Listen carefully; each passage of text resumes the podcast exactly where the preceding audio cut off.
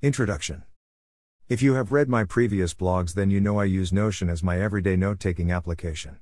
Now, I will walk you through my entire note taking process step by step in detail. Refer to my notes, which I will attach at certain points in this blog. My mindset while making notes online. Typing a large number of words at high speed is a daunting task. It is tiresome for both our eyes and fingers. Here, I will be giving you many tips and tricks to avoid that from happening. Let's suppose I am making notes on retina histology as shown above in the image. My mindset while opening the application is to chase one topic down at a time and try to understand every word in its given context. I focus on the why rather than the what. So, for me, understanding every word and every possible structure in the eye is important than remembering it at the time I am making notes.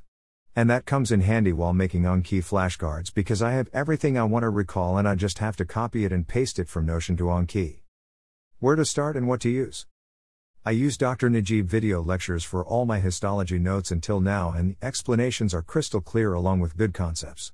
I try to incorporate as many images as possible in my notes to make the concepts easy to understand.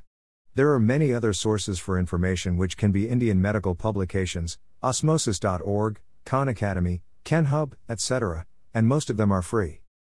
If you look at the image above, I write everything in the form of points and every point has its subpoints or numbering if required. I try to incorporate image and video links in every topic. The words I need to read while revising are in bold and the important points are in blue. The block with a bulb is extra points that would help me in understanding the main topic and I make sure to not miss any blocks while revising.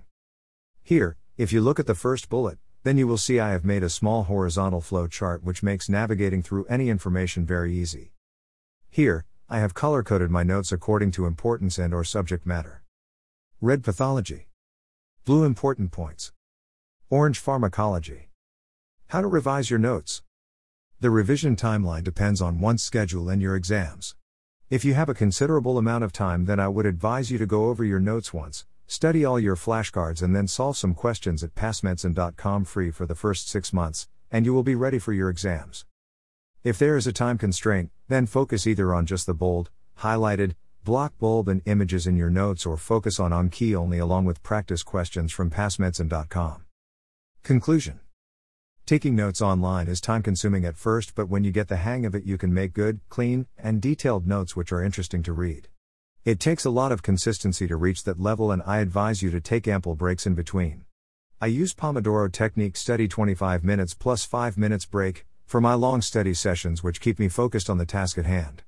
Use simple eye exercises and make it a point to always stand up during breaks, as sitting down for long hours every day might strain your back.